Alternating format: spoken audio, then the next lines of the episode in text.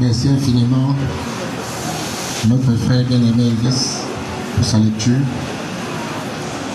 Un petit rappel des règles. À la suite de cette lecture, le moment est venu pour nous de mettre tout partage du verset qui nous a bénis, même un témoignage par rapport à ce texte, toute observation également et toute question. Parole à vous. Micro d'abord, Sœur Marina.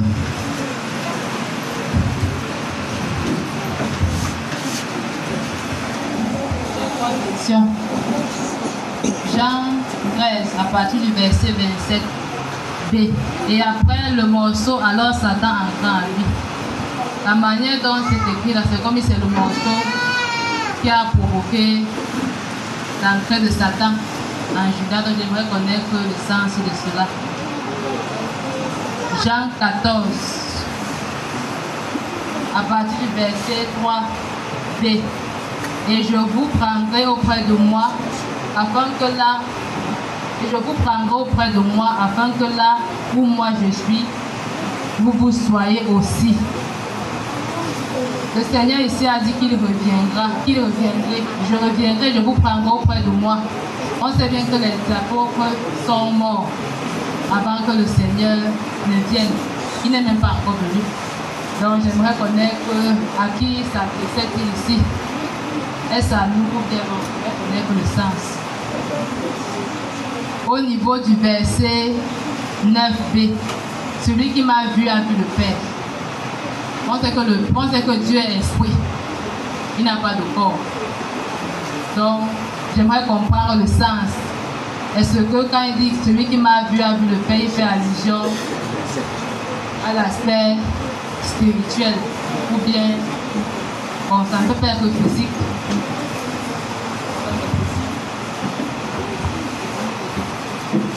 Merci beaucoup. Oui, frère Odéric.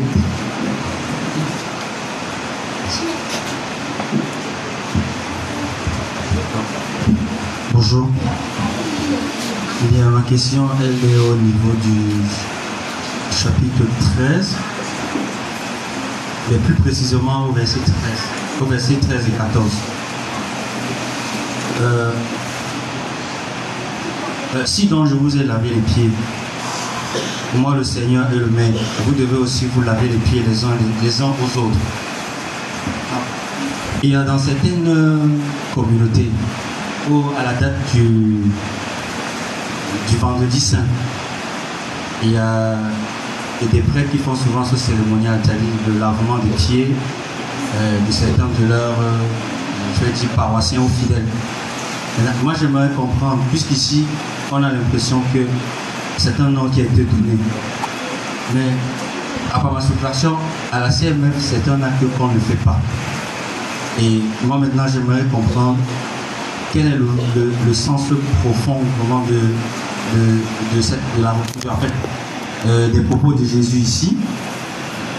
Et comment, n'est-ce pas, expliquer à quelqu'un, n'est-ce pas, que euh, un acte pareil ne... En fait, du moins, comment, n'est-ce pas, euh,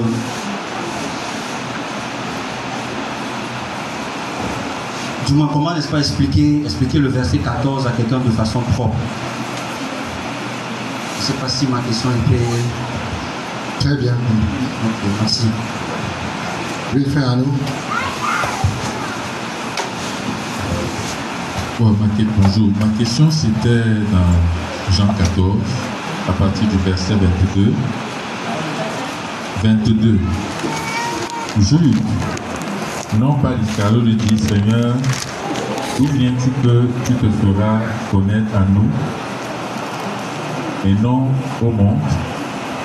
Jésus lui répondit Si quelqu'un m'aime, il gardera ma parole, et mon Père l'aimera, nous viendrons à lui et nous ferons notre demeure chez lui. Alors, c'est là où je voudrais savoir. Le Seigneur dit ici là, si quelqu'un m'aime, au verset 23, il gardera ma parole. à la partie B, et mon Père l'aimera. Ensuite, nous viendrons à lui. Il ne dit pas je viendrai. Il ne dit pas que l'Esprit va venir. Mais il dit nous viendrons à lui. Et nous, là c'est au pluriel, nous ferons notre demeure chez lui. Alors il dit si quelqu'un, donc il parle d'un individu, donc ce n'est pas plusieurs personnes chez qui ils viennent, ils viennent chez celui qui garde la parole. Et il dit nous. Alors ma question est de savoir, parce que quand on nous prêche l'évangile, enfin, c'est l'Esprit de Dieu qui habite le croyant régénéré. Alors quand il dit ici, et nous ferons notre demeure chez lui. Qu'est-ce que ça veut dire? Est-ce que nous signifie l'Esprit de Dieu? Est-ce que l'Esprit de Dieu c'est le Père et Jésus? Ou quand il dit nous ferons nos demeures chez lui, il obéit toujours à la Trinité, c'est-à-dire il y a un seul Dieu, parce que c'est un seul Dieu, et l'Esprit de Dieu étant venant demeurer, on compte toujours ça comme étant nous. C'est ma question. Merci beaucoup. Sœur Marise. Bonjour à tous. Ma première question est dans le verset 27 du chapitre 13, la deuxième partie. Ce que tu fais, fais-le promptement. Je voulais savoir comment on doit comprendre ces propos de, ces propos de, de Jésus. C'est ma première question. Et la deuxième question concerne le lavement des pieds. Qu'est-ce que ça voulait dire à, à l'époque où Jésus l'a fait? Et comment euh, quelle est l'application aujourd'hui C'est vrai qu'on va répondre à la question du frère au de savoir pourquoi ça ne se fait plus aujourd'hui, mais comment ça s'applique? Ça s'applique aujourd'hui. Et j'ai également dans le chapitre 14 les versets 1 et 27 qui m'ont encouragé, à savoir que votre cœur ne se trouble point, croyez en Dieu et croyez en moi. Et le verset 27, je vous laisse ma paix, je vous donne ma paix, je ne vous donne pas comme le monde vous donne, que votre cœur ne se trouble point et ne s'alarme point. C'est un verset d'encouragement pour moi, surtout dans les périodes où le doute veut, veut parfois s'installer, de se rappeler que euh, à partir du moment où on appartient à Jésus-Christ, on n'a pas, le Seigneur est véritablement au contrôle et qu'on n'a pas à s'inquiéter. Merci beaucoup. Je n'ai pas suivi le, le, verset de ta première question. Le, 13, le 27. Le même que Chapitre 13, verset 27. 27. Ok, on va prendre la dernière. Oui, sœur.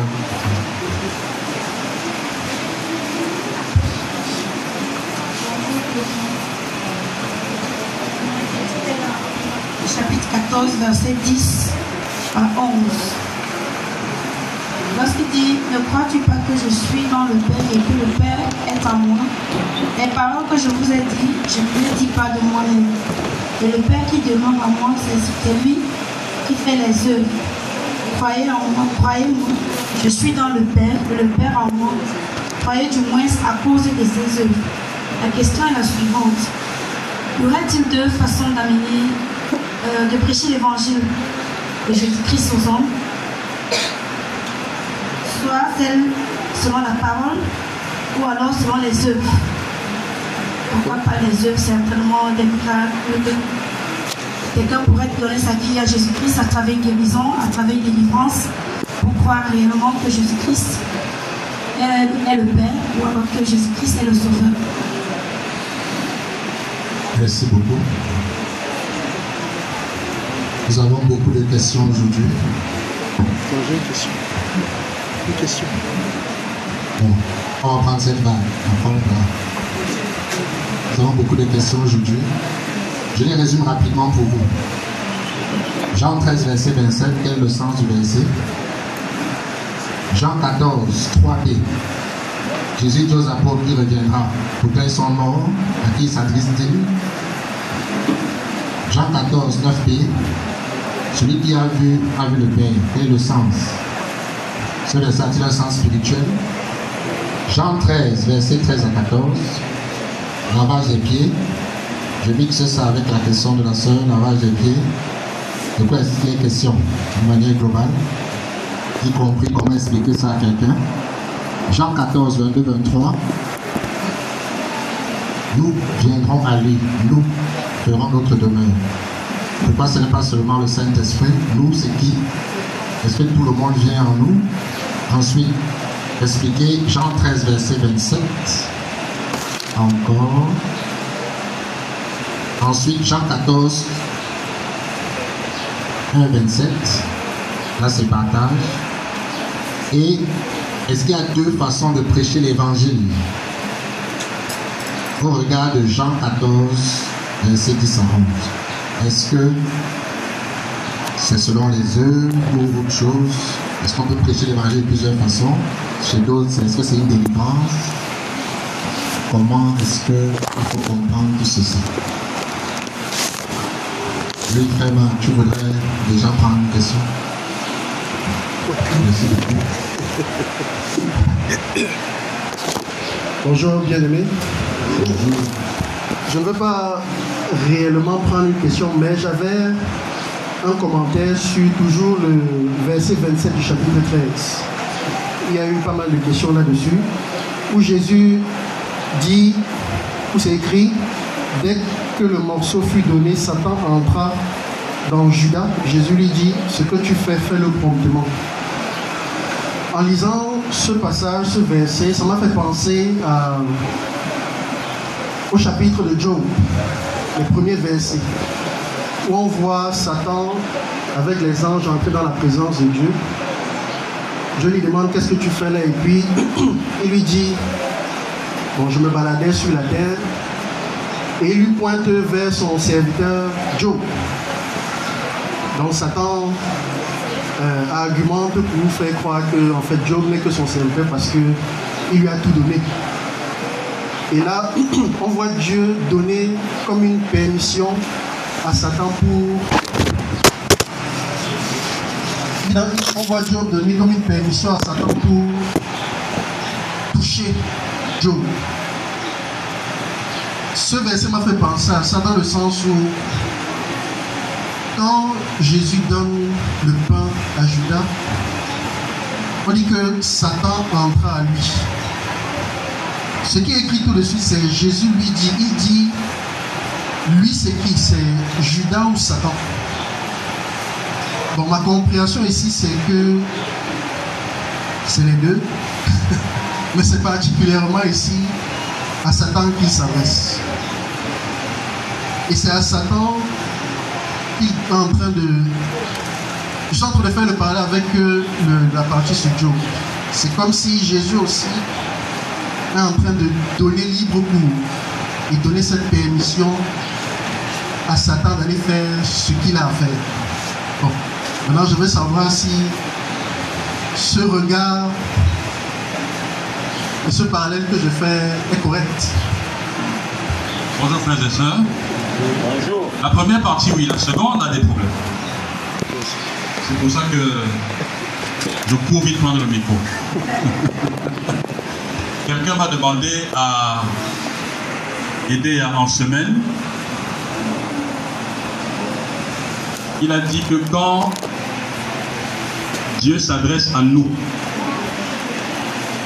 il s'adresse à qui précisément? Si je m'appelle Germain et que Dieu s'adresse à Germain, est-ce qu'il parle à mon âme ou à mon esprit? Je lui ai dit, il parle à Germain. Parce que ce regard est ésotérique. Il parle à Germain. Et il m'a dit, en vérité, c'est ce que j'enseigne dans nos assemblées. Que quand Dieu vous parle, en fait, il parle à votre âme. Je dis non. Dieu ne s'adresse, il s'adresse, à vous. Et sur la base de ça, le texte que le frère Marc a commenté tout à l'heure, vous pouvez m'aider, c'est le 27. 14. 13 27. 13, 27. Remarquez que dans les évangiles, Jésus ne parle presque jamais aux démons. Les situations où il s'adresse aux démons, il chasse. Il ne leur permet pas de parler.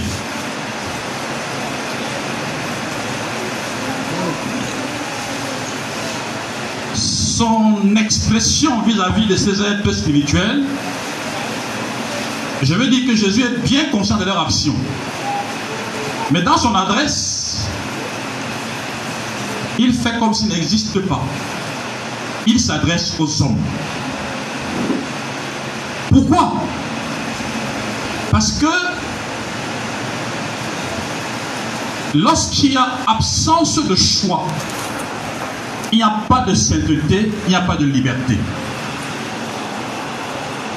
Si vous enlevez le choix à quelqu'un, la sainteté disparaît.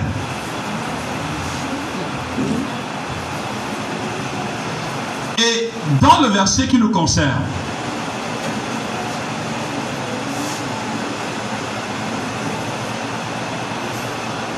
l'ai bien voulu commencer par expliquer par le verset qui dit Tu m'as vu, tu ne m'as pas connu. Parce qu'on va y revenir en tout cas.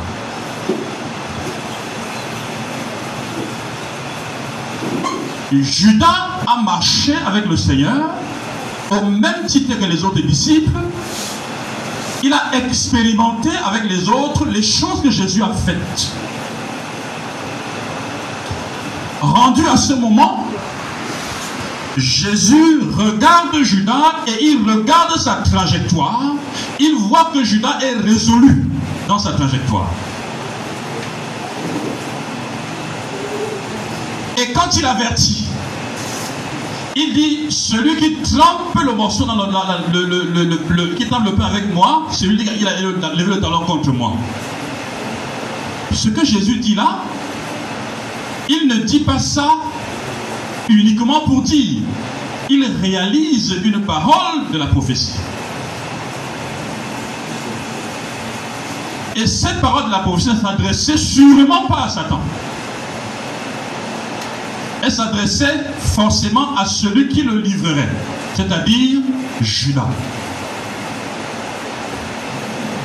Quand je disais que le regard que tu as posé dans sa première partie est correct, c'est que justement, je trouve très intelligent que tu associes le fait que le Seigneur lui donne du pain à la permission que le Père accorde à Satan de toucher Job ce n'est pas une permission dans le cas du Seigneur Jésus en réalité. C'est un moyen de le séparer de la communion par un ultime acte d'amour.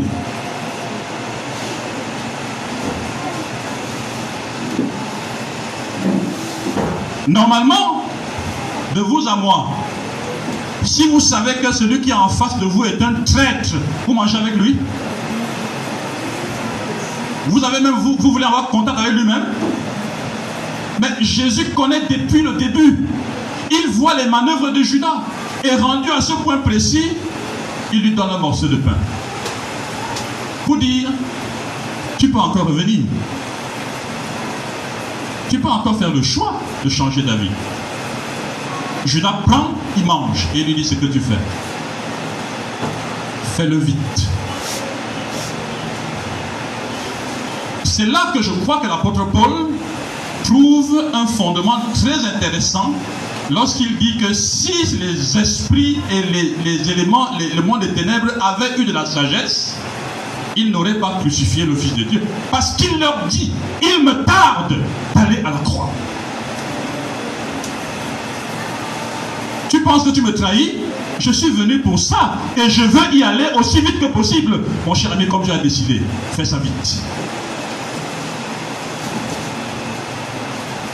En fait, c'est aussi dans cette christologie un acte très courageux de la part de notre Sauveur. Il n'est pas allé à la croix en homme lâche. Et là, vous voyez, dans son, quand, quand je dis les choses comme ça, vous voyez que dans son comportement, il a pratiquement vaincu la traîtrise en direct. Il a piétiné la traîtrise, il s'est moqué de la traîtrise. C'est pour ça que moi, je ne m'arrêterai jamais de prêcher en disant aux enfants de Dieu, ce que vous voulez faire, faites-le. Parce qu'il y a des gens qui pensent que ils vivent pour le pasteur. Ils agissent pour être bien vus. Si tu veux pécher, pêche. Parce que Dieu n'accepte rien de quelqu'un qui ne le choisit pas.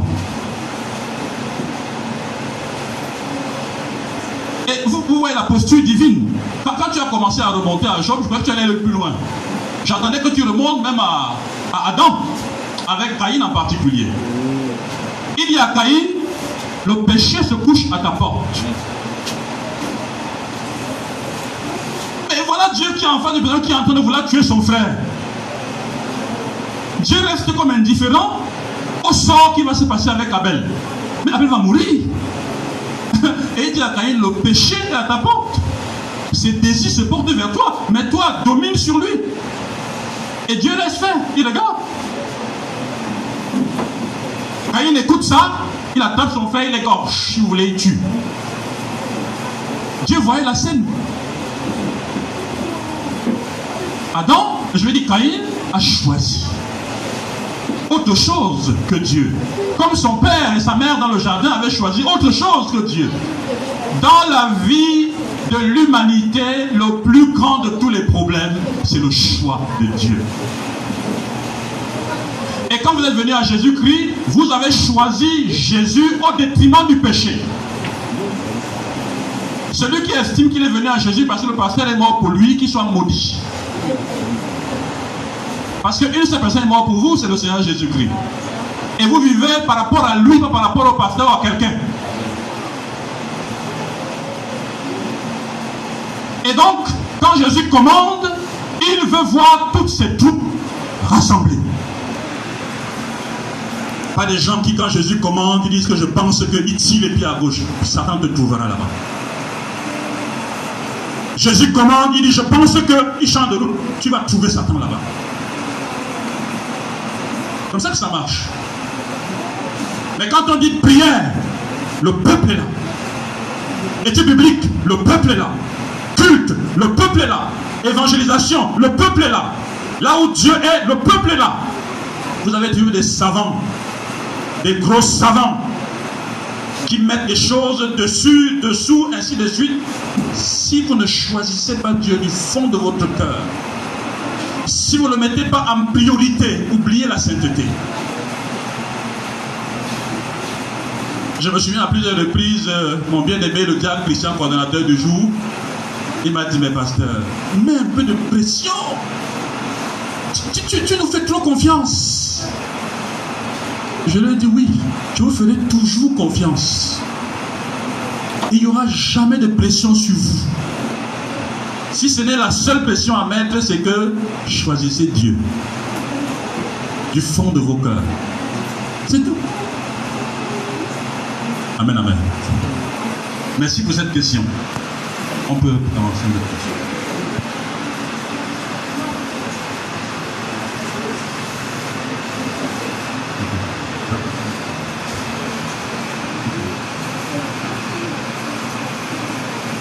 Oui. Jean 14, 3b. Donc si je ne m'en vais, si je et vous prépare une place, je reviendrai et je vous prendrai avec moi, afin que là où je suis, vous y soyez aussi. La question c'est à qui le Seigneur Jésus-Christ s'adresse-t-il dans ce texte? Le verset 1. Que votre cœur ne se trouble point. Le chapitre 13, un peu plus haut, avant la fête de la Pâque, sachant que l'heure était venue pour lui de passer de ce monde au Père, Jésus qui avait aimé les siens et qui était dans le monde les aima jusqu'au bout. Pendant le repas, alors que le diable avait déjà mis au cœur de Judas, fils de Simon, de le livrer, Jésus qui savait que le Père, et la suite vous connaissez, il a lavé les pieds de ses disciples et il a commencé à leur dire au verset 13, Vous m'appelez le Maître et le Seigneur et vous dites bien, car je le suis. Et il continue, quand il dit vous dites bien, il parle bien des disciples, y compris Judas. jusqu'à présent. Après avoir ainsi parlé, verset 21, Jésus fut troublé en son esprit et fit cette déclaration, en vérité, en vérité, je vous le dis, l'un de vous me livrera. Ici commence l'exclusion de Judas. Vous savez que quand Judas va être exclu, à la fin du chapitre 13, le chapitre 14 qui commence, il s'adresse exactement à ce groupe à qui vous avez les pieds.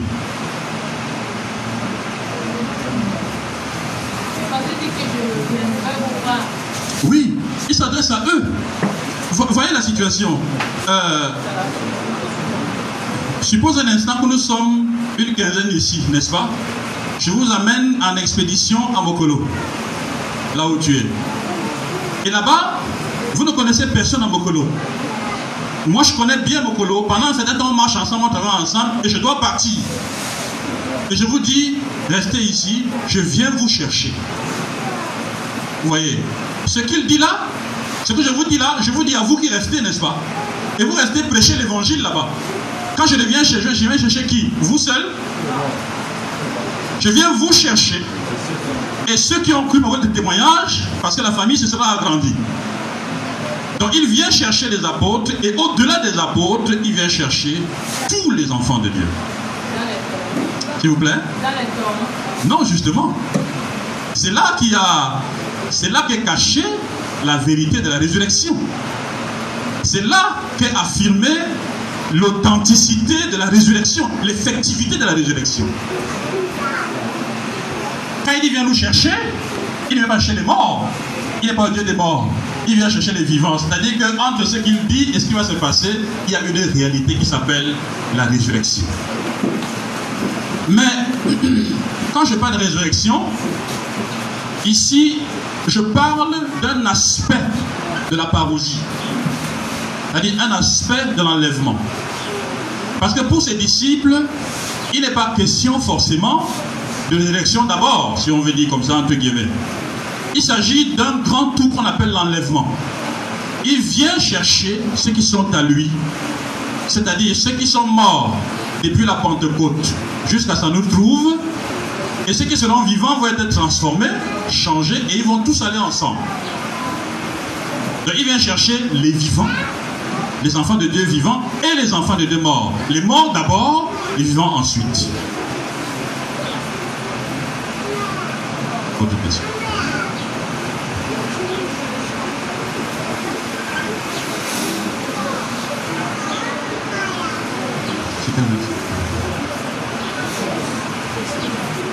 Jean 14, 9b. Celui qui m'a vu a vu le Père. Euh, ici, il me semble que le contexte répondra à cette question lui-même. Celui qui m'a vu a vu le Père. Jésus lui dit, il y a si longtemps que je suis avec vous et tu ne m'as pas connu. Philippe, il s'exclame. Celui qui m'a vu a vu le Père. En réalité, ce qu'il est de dire, est en train de dire, c'est celui qui m'a connu a connu le Père. C'est le problème que nous avons dans le texte grec avec le mot logos et rema. En Jean chapitre 1, verset 1 jusqu'à la fin. Dans le verset 1 et suivant, on dit, on dit oh, logos, on parle du logos au début, et puis quand on descend, on parle du rema, après on continue avec le logos, et puis on va le lema. C'est-à-dire qu'en fait, c'est deux expressions grecques qui renvoient à la même réalité. Et les gens ont tout fait de faire la différence entre ce qui est rema et ce qui est logos, en disant que le rema en question, c'est une parole beaucoup plus vivante, et que le logos, ça reste ce qui est écrit. On pourrait faire le même mauvais jeu ici. En 14.9. Il y a si longtemps que je suis avec vous et tu ne m'as pas connu, Philippe. Celui qui m'a vu a vu le Père. Entre voir et connu. En réalité, il dit la même chose. Celui qui m'a connu a connu le Père. Cela donne, cela donne à voir dans les idées suivantes. Quand on met le mot connaître, on commence à exclure l'idée que le Père est physique. Vous avez marché avec moi. Vous avez vu comment je me suis comporté. Vous avez été témoin des attributs qui se sont déployés dans mon comportement. Vous avez vu la compassion, vous avez vu la puissance, vous avez vu l'amour, vous avez vu des choses que vous, juifs, vous deviez reconnaître. Et ça fait longtemps, tu n'as pas, su que c'était le Père que vous connaissez dans l'Ancien Testament. Tu n'as pas vu ça, Philippe? Tu n'as pas les yeux pour voir, Philippe? Ça n'a rien de physique. Ça n'a rien de physique. Merci beaucoup. Ah, le lavage des pieds. Nous sommes en 13 combien? Ok. Le lavage des pieds. En réalité, je crois que la question telle que je l'ai comprise, c'est à la communauté missionnaire de frères, nous n'obéissons pas à cet ordre. Parce que c'est un ordre donné. Et que dans certaines communautés, le vendredi saint, ainsi de suite, là, on, pratique cela. Donc certainement, ils sont en train d'obéir. En tout cas, la question est posée antithétiquement. C'est-à-dire qu'en fait, il veut simplement nous faire expliquer la situation. Ou bien, que Dieu te bénisse. Le contexte va nous y aider.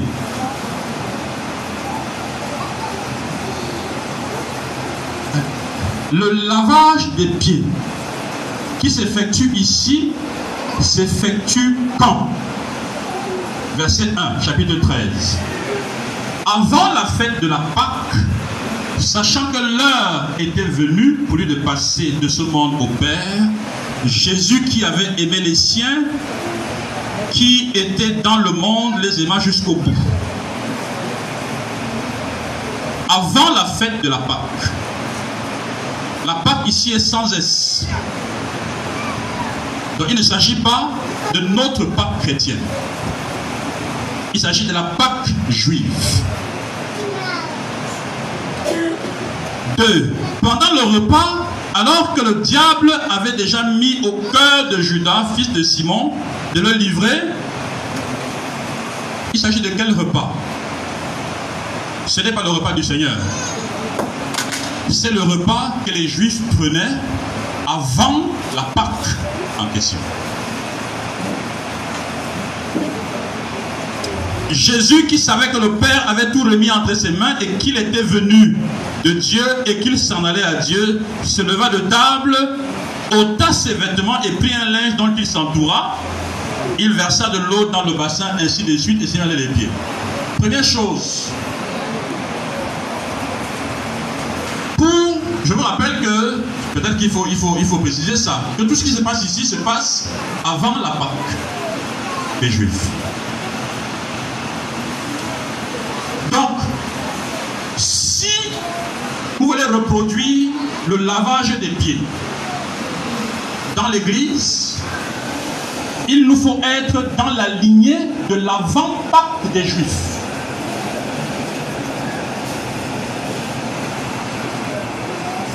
Pour être cohérent avec le récit.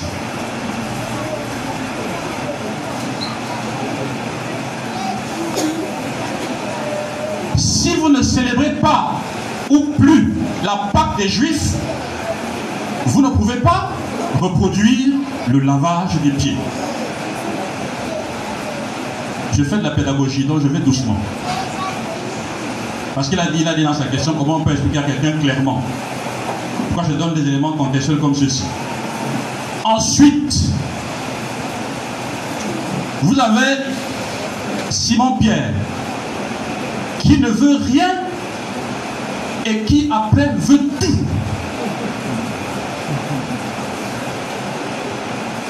Il dit, toi Seigneur, tu me laveras les pieds Je suis répondu, ce que je fais, tu ne le sais pas maintenant, mais tu le comprendras dans la suite. Pierre lui dit, non, jamais tu ne me laveras les pieds. Jésus lui répondit, si je ne te lave pas, si je te lave, tu n'as point de part avec moi. Et quand Pierre entend ça, il dit, Seigneur, non seulement les pieds, mais encore les mains et la tête. Je lui dis, non, pas les mains et la tête. celui qui est celui qui est baigné n'a pas besoin de se laver sauf les pieds, mais il est entièrement pur et vous êtes purs, mais non pas tous. La grande question ici, c'est Pierre et les autres avaient été baignés quand et où?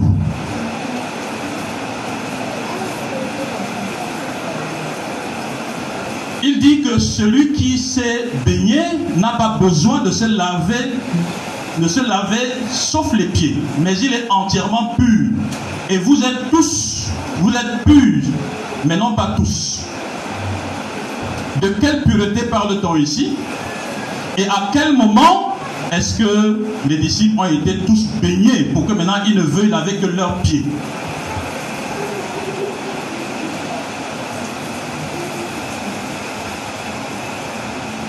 J'espère, s'il vous plaît, que vous me suivez. Et que vous comprenez très bien que cette question disqualifie le lavage des pieds comme une chose qui se répète. Parce que si ça se répétait, ça veut dire que le contexte global doit également se répéter.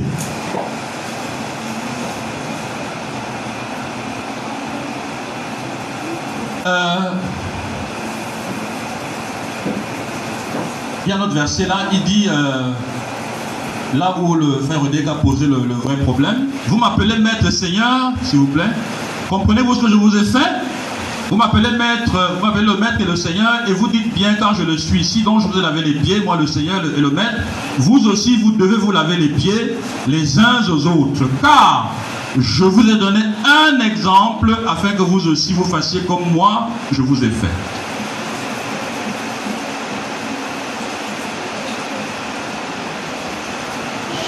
Est-ce que c'est encore un ordre?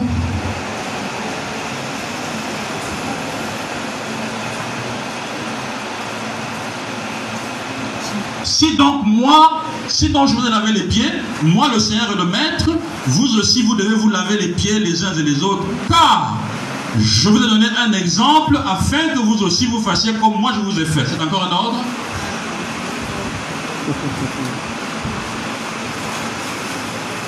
Il dit qu'il a fait, il a donné un exemple. Est-ce que c'est encore injonctif? Est-ce que c'est encore une injonction? Le verset en question, dans la trame de la situation avec le Seigneur Jésus-Christ, la discussion avec euh, ceux qui ont le, problème qui est le lavage des pieds, il indique clairement ici que ce n'est pas une injonction ferme, c'est un exemple. Mais l'exemple porte sur quoi d'après vous? Est-ce que l'exemple porte simplement sur le lavage des pieds Ou alors sur le fait que le maître soit descendu à laver les pieds L'exemple porte sur quoi?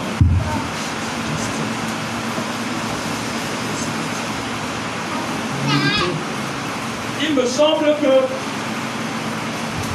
laver les pieds ici, Lorsqu'on enlève laver les pieds du contexte en réalité, ça n'a plus, de sens. Laver les pieds était une pratique de cette époque qui était uniquement le travail des esclaves. C'est pour ça que Pierre est surpris en disant comment est-ce que le maître se permet de laver les pieds? Et l'apôtre Jean, quand il fait son, dans son récit, regardez ce qu'il dit ici au verset 3. Il dit Jésus qui savait que le Père avait tout remis entre ses mains, qu'il était venu de Dieu et qu'il s'en allait à Dieu, se leva de la table. Pourquoi il encadre l'acte par cette réalité? Il veut montrer justement à qui on a affaire, la hauteur de ce grand Dieu. Et on veut montrer d'où il part pour s'humilier et laver les pieds de ses disciples. Il n'a pas besoin de faire ça. Donc l'exemple ici, c'est effectivement que eux, ils vont être bientôt les apôtres, les plus hauts responsables de la nouvelle, le nouvel organisme qui s'appelle l'Église. Et donc, le leadership qui leur prescrit, la direction qui leur prescrit, ce n'est pas une direction de domination, mais c'est une direction d'humilité et de service. En tant qu'apôtre, c'est ça qu'il faut faire. Si vous lavez les pieds des gens sans procéder de cette manière, avec un vrai leadership dans le salut de Jésus-Christ, vous n'êtes pas en train de faire ce qu'il a demandé de faire. C'est pour ça que nous ne pouvons pas pratiquer le lavage des pieds. C'était un exemple, c'était une illustration de l'humilité du Seigneur Jésus-Christ et non pas un acte qu'il fallait reproduire systématiquement.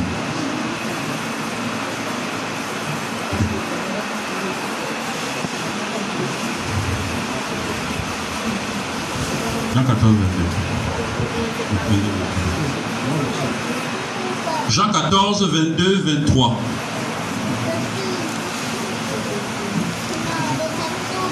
Jude, non pas l'Iscarios, lui dit Seigneur, comment se fait-il que tu doives te manifester à nous et non au monde? Jésus lui répondit Quelqu'un, si quelqu'un m'aime, il gardera ma parole. Et mon Père l'aimera, nous viendrons vers lui et nous ferons notre demeure chez lui. Je crois que le contexte répond à ça. Peut-être faut-il relire. Jude, non pas l'Iscariote, lui dit Seigneur, comment se fait-il que tu doives te manifester à nous et non au monde? Jésus lui répondit, si quelqu'un m'aime, il gardera ma parole et mon Père l'aimera. Nous viendrons vers lui et nous ferons notre demeure chez lui. Le contexte suggère que nous, c'est le Père et c'est le Fils. Pourquoi?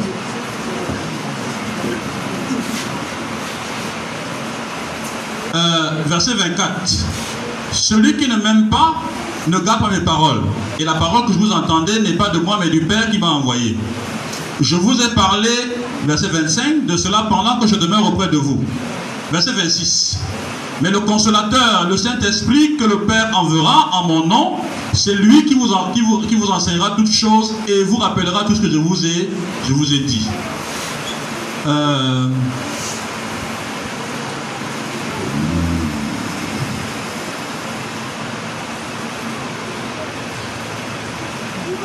Alors je crois que le Jean ne le donne pas clairement dans ce chapitre, mais je crois que dans d'autres, dans les autres évangiles, je crois Luc ou Matthieu, il parle de la venue du Père et du Fils à travers le Saint-Esprit.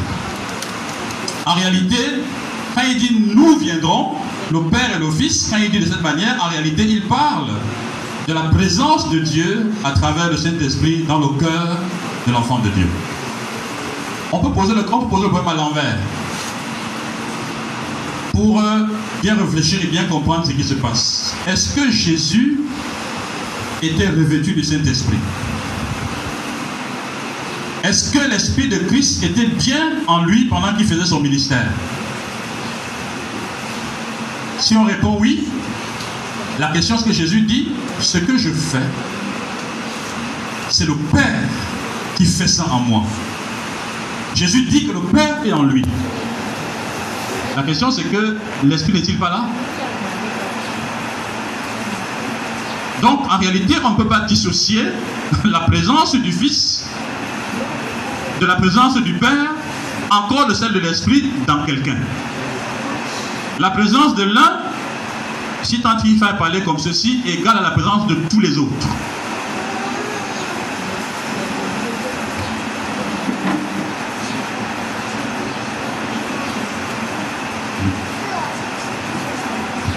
Oui, ça c'est une, euh, une question difficile, hein, qui peut aussi être vue très simplement.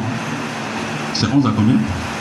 14 Jean 14, 10 à 11. Ne crois-tu pas que je suis dans le Père et que le Père est en moi? Les paroles que je vous dis ne viennent pas de moi-même. Le Père qui demeure en moi accomplit ses œuvres. Croyez-moi, je suis dans le Père et le Père est en moi. Sinon, croyez à cause de ses œuvres. Alors, elle a demandé, est-ce qu'il y a deux façons de prêcher l'évangile? Peut-on atteindre les gens par les œuvres ou peut-on atteindre les gens uniquement par la parole? En réalité, le Seigneur dit qu'on ne peut atteindre des gens que par la parole. Il dit, croyez à cause de ses œuvres. Les œuvres devraient faire le même travail que la parole. Dans ce contexte, la parole du Seigneur Jésus-Christ permet de le connaître lui, le présente comme étant le Fils de Dieu, le juge éternel des vivants et des morts, le Messie. C'est le discours du Seigneur Jésus-Christ.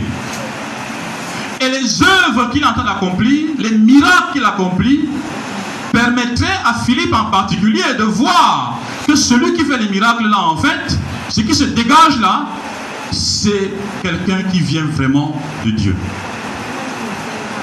Donc il ne s'agit pas des œuvres pour les œuvres. Il s'agit simplement des œuvres qu'il fait et les choses qu'il accomplit révèlent qui il est.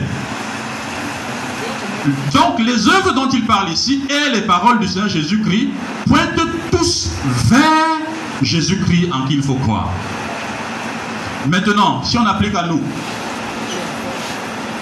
vous voyez très bien que tout ce qu'on peut faire sur la terre, en termes d'œuvre, restera toujours assez faible par rapport à ceci. Vous, vous créez un orphelinat pour montrer une certaine compassion. Et les incroyants créent l'orphelinat, ils sont même plus riches que vous. Vous créez une école pour montrer, je sais pas quoi. Les incroyants créent des écoles même plus riches que vous. En sorte que la différence dans la gestion des, œuvres de cette nature sur la terre va se trouver dans la qualité de la vie des enfants de Dieu. Et ça, c'est encore l'évangélisation, le témoignage par la vie. Pour que les chrétiens soient une, des lettres vivantes, on puisse, lire sur eux l'évangile. Si on ne fait que des œuvres pour les œuvres et pour aider les gens, ça ne peut pas au salut. Non. C'est encore la façon de gérer ces œuvres, d'accueillir les hommes, de se comporter là-dedans. C'est ça, cette façon-là, qui peut indiquer aux gens le chemin du ciel. Dans, dans les deux cas, vous voyez qu'il ne reste que la prédication. Le moyen par lequel Dieu touche les hommes à salut, c'est la prédication. C'est la parole. Il n'y a donc pas deux moyens d'amener les gens au salut. Il n'y a qu'un seul moyen, la prédication de l'évangile. C'est bon.